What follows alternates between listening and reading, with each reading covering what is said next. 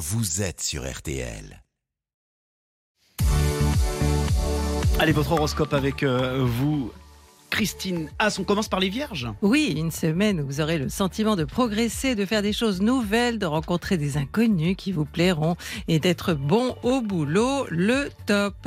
Balance, euh, Vénus n'avance que de 2 degrés cette semaine et sera en exacte dissonance avec Jupiter. Euh, Deuxième décan, ne croyez pas automatiquement euh, ceux qui vous disent vous aimez follement. Scorpion, premier décan, Mercure sera votre allié toute la semaine et si vous avez un projet ou une idée en tête, c'est entre mercredi et jeudi que vous aurez intérêt à en parler autour de vous. Les sagittaires Alors, il y a une harmonie toute la semaine entre Vénus et Mars, à laquelle vous serez sensible, deuxième décan. On peut dire que tout vous passionnera, l'humain ou un sujet en particulier.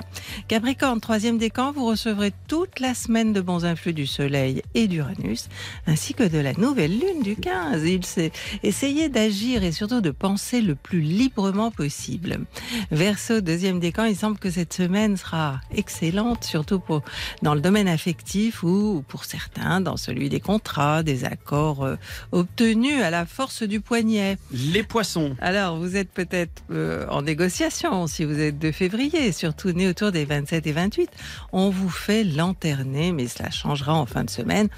Mercure ne sera plus rétrograde.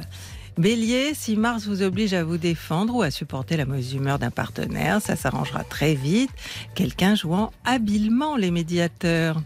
Taureau, c'est une bonne semaine, hein vous aurez plus de facilité que d'habitude et vous sentirez à votre place, au bon endroit et entouré de personnes agréables, dignes de votre admiration. Et puis les gémeaux Si certains sont agacés par l'ambiance qui règne en famille, il y a cette semaine une harmonie entre Vénus et Mars qui vous incitera à tout faire pour que ça s'arrange.